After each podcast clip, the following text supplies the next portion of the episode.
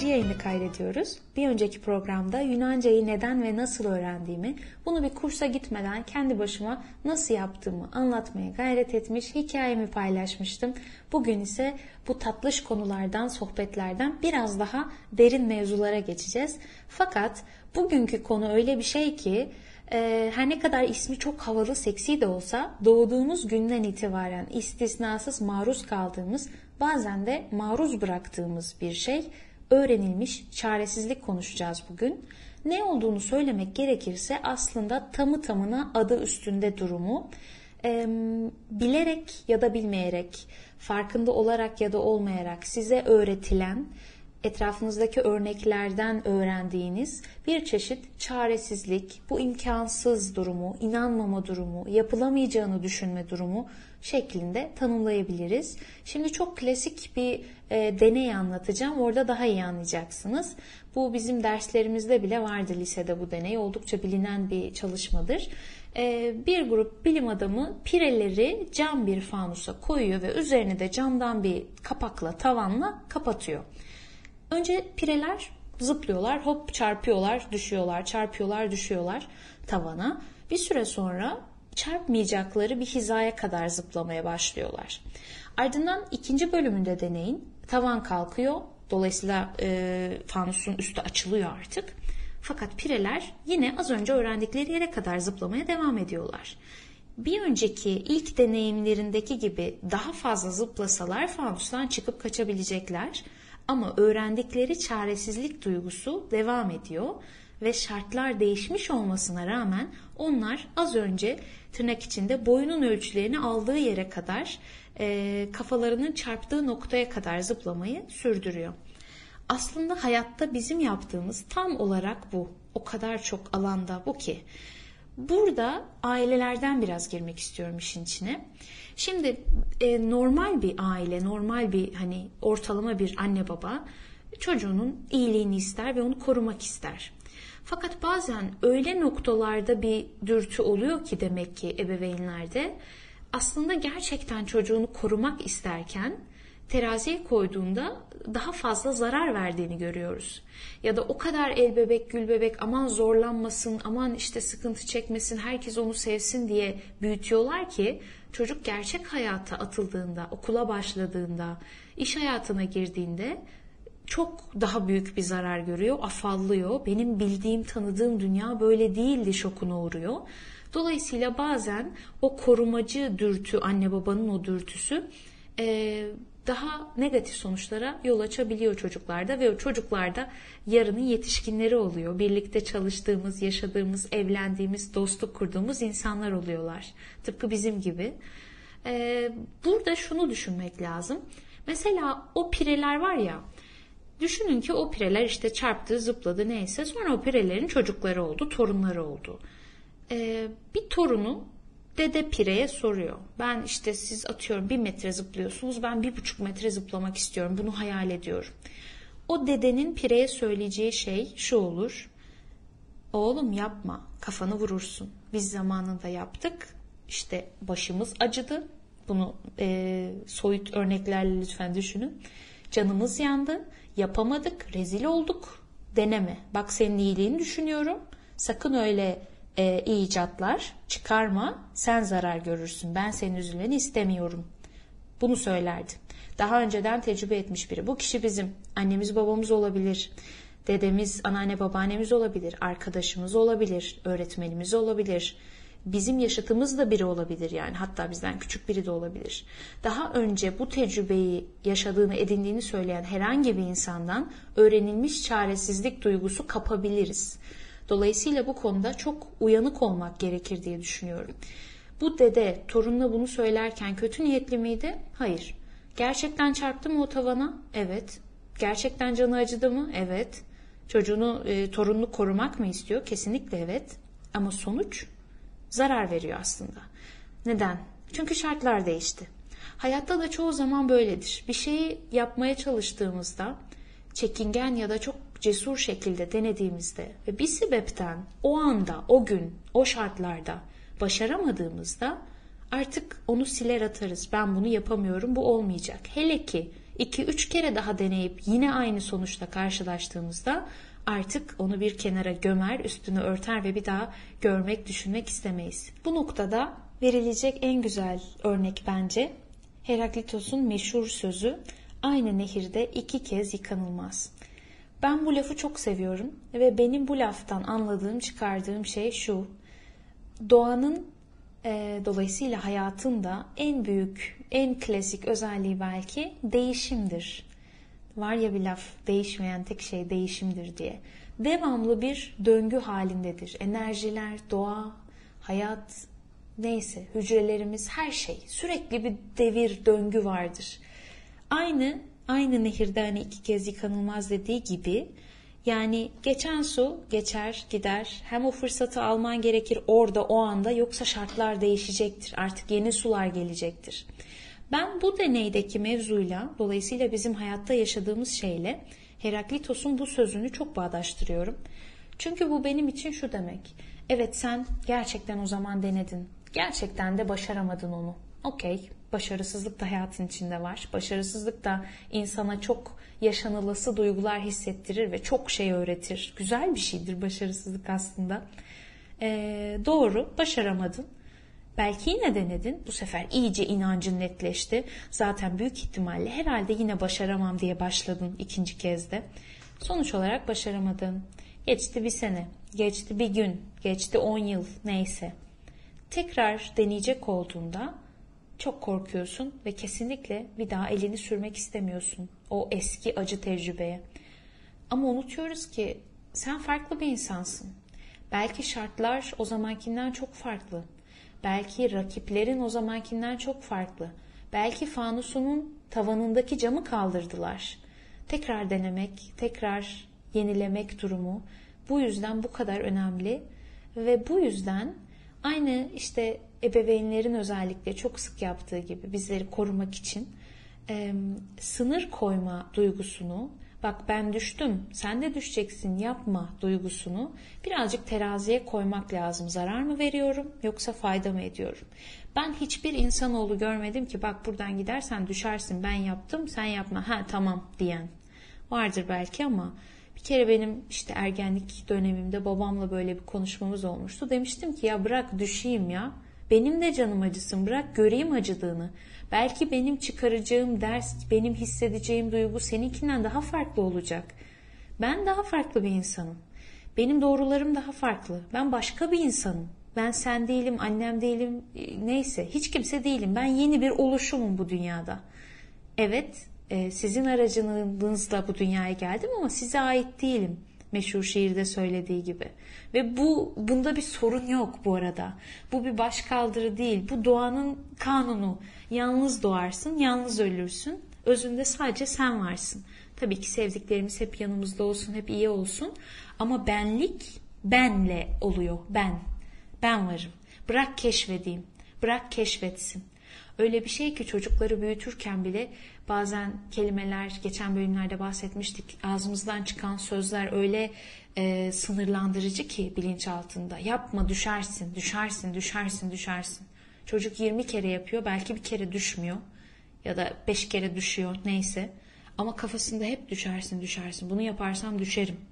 Belki büyüdüğünde bunu daha soyut başka daha manevi olaylarla ilişkilendiriyor. Bunu yaparsam düşerim hep bir sınırlandırma, koruma içgüdüsüyle öyle bir sonuç doğuruyor ki bazen etrafımızda o bizi seven insanlara rağmen mutlu oluyoruz. Onlara rağmen başarılı oluyoruz. Dolayısıyla öğrenilmiş çaresizlik e, kalkanımızı iyi ayarlamamız, iyi farkındalık kurmamız gerektiğini düşünüyorum. Mesela burada bizim e, benim yaşadığım evin önünde çok güzel bir park var, ağaçlar var. Çok seviyorum onu izlemeyi. Her kış işte sonbaharda yapraklar sararıyor, dökülüyor. Kışın böyle çıplak cılız kalıyor kocaman ağaçlar. Baharda yavaş yavaş yeşillenmeye başlıyorlar. Yazın ileriyi göremeyeceğiniz kadar gür yeşil yaprakları oluyor. Kocaman böyle kudretli ağaçlara dönüşüyorlar. Ben bunu senelerdir izliyorum. Öyle bir döngü var ki, öyle bir klasik değişim döngüsü var ki ve hep düşünüyorum hayatta tam olarak böyle hiçbir şeyde bu böyledir kararını vermemek lazım. Dediğim gibi belki siz şu anda çok farklı bir insansınızdır. Belki daha güçlüsünüzdür artık. Belki şu an bilmediğiniz, şu an göremediğiniz ama tıpkı mesela gece bir otomobille yolda giderken olduğu gibi gittikçe ışıkla aydınlanacak bir yol, gittikçe öğreneceğiniz, göreceğiniz şeyler vardır önünüzde. Bazen harekete geçmekten o kadar korkuyoruz ki başarısız olma korkusu, bazen başarılı olma korkusu bizi tutuyor ve bilmiyorum ki yapmak isterdim ama nasıl olacağını bilmiyorum. Hiç yapmayayım dürtüsü e, bizi alıkoyuyor ama bu noktada hatırlamak lazım ki dünyada her şey bir dönüşüm, değişim halinde ve bazı şeyleri yola çıktığımız zaman öğreniriz. Ne size öğretilen yapamazsınları, e, ne kendi içinizde kendinize söylediğiniz, iç sesinizle kendinizi hırpaladığınız o sen bunu beceremezsin seslerini bir susturup yani kötü ne olur deneyeceğim, ben bunu yaparım. Herkes yapmış bu dünya insan sistemi, insan elinden çıkmış bir sistem. Onlar yaptıysa, onlar bu sistemleri yarattıysa ben de bu sistemi yenip başarabilirim. Ya da en azından denerim. Yüz kere düşerim, 101 kere kalkarım. Daha iyi kalkarım. Ne olmuş? Ne olmuş yani? 200 kere düşerim. Her düşüş beni biraz daha bilge yapar. Dolayısıyla çok fazla düşünmeden, çok fazla içinizdeki o net ben bunu yapamam ki düşüncelerini tekrar bir gözden geçirerek ben buna ne zaman inandım? Ben buna nerede inandım? Şartlar hala aynı mı? Ben bunu hiç denedim mi? Nasıl karar verdim buna? Zira uzaktan baktığınız her şey size daha zor görünür. İçine girdiğiniz zaman, anlamaya, öğrenmeye başladığınız zaman çoğu şey çorap söküğü gibi açılır. Okey o kadar da zor değilmiş, o kadar da komplike değilmiş. Bu duyguyu verir size. Dolayısıyla lütfen oturduğunuz yerden karar vermeyin. Oturduğunuz yerden yapamayacağınızı söylemeyin kendinize. Hiç kimsenin söylemesine de müsaade etmeyin. Öyle bir şey var ki insanlar kendi yapamadığı, cesaret edemediği ya da bir sebepten başaramadığı şeyleri başkaları da hem kimileri başarmasınlar istiyor, kimileri de gerçekten onların da başaramayacağını düşünüyor. Fakat tekrar ediyorum siz farklı bir insansınız. Sizin şartlarınız, zihniniz, amaçlarınız, hayalleriniz, gücünüz, güçsüzlüğünüz hepsi farklı. Sizin hikayeniz farklı bir hikaye olacak. Lütfen kendi hikayenizi kendi elinizle tuttuğunuz kaleminizle bizzat yazın. Nelere inandığınıza dikkat edin ve onları tekrar bir gözden geçirin. Ve kısaca bahsetmek istediğim klasiktir. Bazen bir hedef koyarsın, bir amacın olur hayatta. Biraz da böyle süreç isteyen ciddi bir hedeftir. Uzun vadeli, güç isteyen bir hedeftir. Ve klasik iki şeyden korkar insan ona başlarken.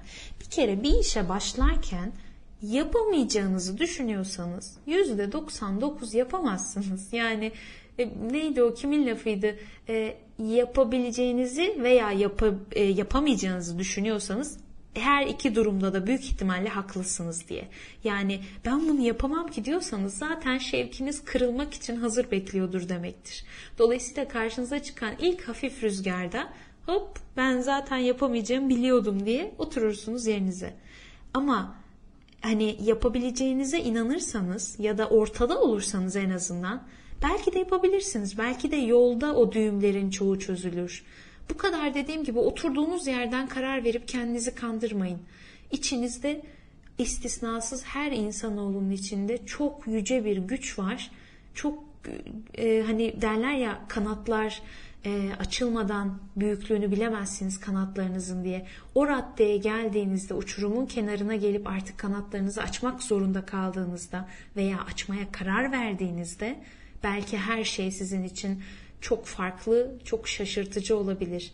O yüzden lütfen bu hayatı o içinizdeki gücü keşfetmeden bitirmeyin, harcamayın. Bahsettiğimiz bu başarısızlık korkusu, inanmama durumu insanı başarısızlığa iten nedenlerden biri. Çok klasik nedenlerden biri. Öyle bir yalandan başlıyorsunuz. Başladığım gibi ama kulağınızda hep bir ses var ya zaten yapamayacaksın ki zaman harcıyorsun. Geçen denedin yapamadın. Geçen işte bilmem ne şu tanıdığın da denedi o kadar akıllı kız o bile yapamadı falan. Sürekli kafada bir ses var. Sizin o egonuz güya yine sizi korumaya çalışanlardan zaten geliyor ne geliyorsa yine sizi tutmaya, konfor alanınızda tutmaya çalışırken size bır bır bır konuşuyor. İnanırsanız %100 kaybedeceksiniz. O hayal ettiğiniz şeyi yaşayamayacaksınız. Ama sen bir dur bakalım. Ben farklı bir insanım. Benim şartlarım farklı. Ben bunu deneyeceğim dediğinizde ego diyecek ki tamam ciddiymiş bu. Kızdı. Ben susayım ve direksiyon size geçecek bu sefer. O zaman hayatınızı nereye götürmek isterseniz oraya sürebilirsiniz. Bu noktada ikinci gizli bir düşman var başarıda. Başarma korkusu. Böyle bir korku olur mu? Başarının nesinden korkayım diyebilirsiniz ama anlamlandıramadığınız bir şekilde bir türlü işe başlayamıyorsanız, erteliyorsanız devamlı bir atalet içinde kendinizi bir kanepe köşesinde çürürken buluyorsanız o işi başarmaktan korkuyor olabilirsiniz. Derseniz ki bu ne demek? Mesela e, diyelim müdürünüz size dedi ki İngilizceyi hallet işte CEO olacaksın. Nasıl bir müdürse o öyle demiş olsun. E, siz mesela zaten İngilizce biliyorsunuz. Biraz daha böyle 3 ay daha dişinizi sıksanız işte yoğun bir kampa alsanız kendinizi falan o CEO'luk makamına varacaksınız. Çok net. Ama bu içten içe sizi o kadar ürkütür, sonrası o kadar gözünüzü korkutur ki siz bir türlü adım atamazsınız. Büyük ihtimalle o anda bunu bilmezsiniz de. Sadece çok net CEO olmak istemiyorsanız bilebilirsiniz. Ama CEO olmak fikir olarak çok güzel isterim. Ama ya sonrası, ya alınacak sorumluluklar ya da mesela çok sevdiğim bir örnek. Siz 100 kilosunuz ve zayıflamak istiyorsunuz, kilo vermek istiyorsunuz. Gerçekten bunu kafanıza takarsanız çok güzel işte e, yeni hayatınıza, sağlıklı yaşamınıza sadık kalacağınızı ve bir sene bile alsa bunu başaracağınızı biliyorsunuz. Eğer içinizde ya ben enerji olarak da fiziksel olarak da 100 kilo bir insanım. 100 kilo bir insanın e, genelde olduğu gibi hisseden bir insanım. Ruh da değişiyor çünkü kiloyla. E, dolayısıyla ben 60 kilo olduğumda bu beni çok korkutuyor diyebilirsiniz. Nasıl bir insan çıkacak acaba içimden?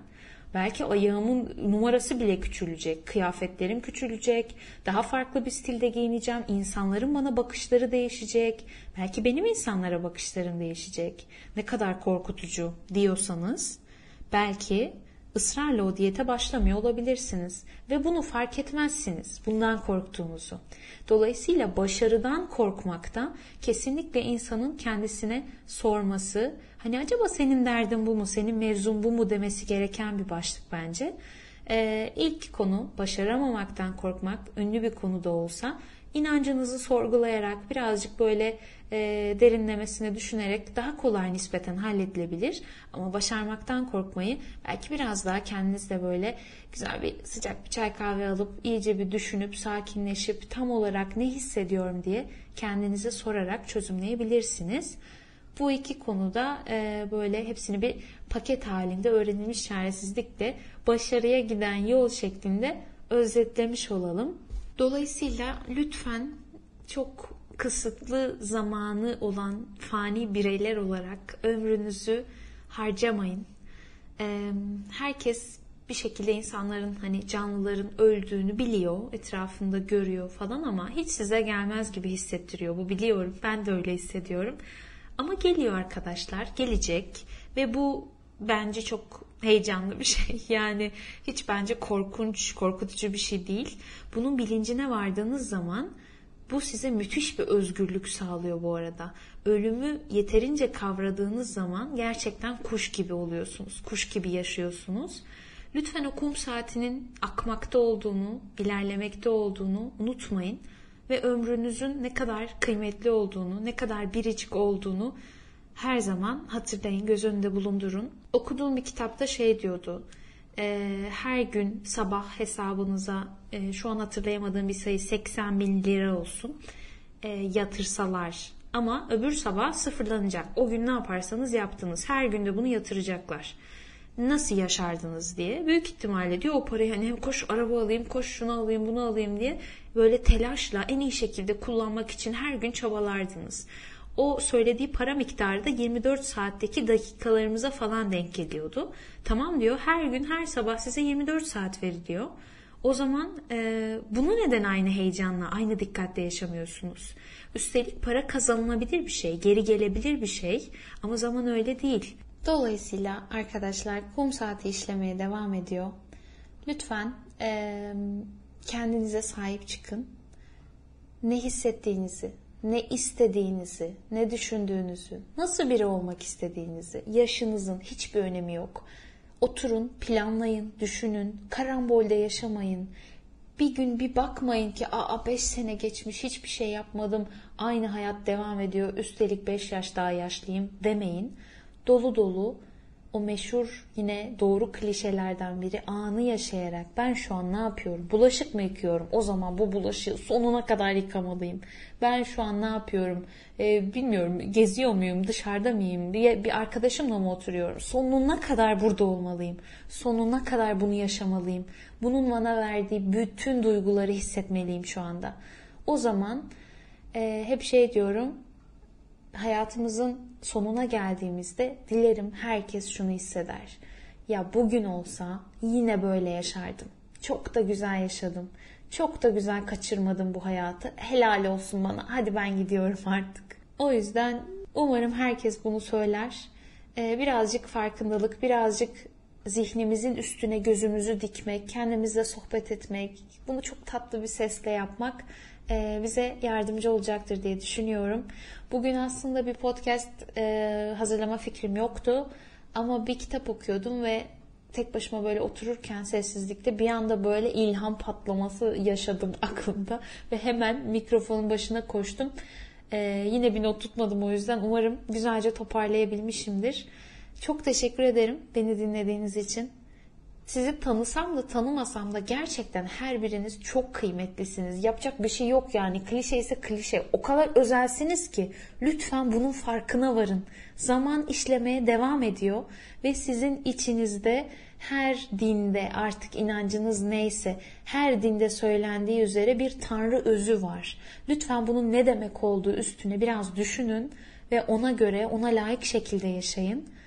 Ne isterseniz başarabilirsiniz. Ne isterseniz, kim isterseniz o olabilirsiniz. Lütfen biraz kurban psikolojisinden kurtulun, arının ve yarın sabah yepyeni bir siz olarak kalkın. Bebek adımlarıyla yapın bunu. Her şey bir anda mükemmel olamaz. Makul olun. Ama lütfen kendinizle, hayatınızla, hayallerinizle, yaşamak istediğiniz hayatla ilgili bir şeyler yapın. Teşekkür ederim beni dinlediğiniz için. Çok güzeldi yine sizinle buluşmak. Bir sonraki yayında görüşmek üzere. Hoşçakalın.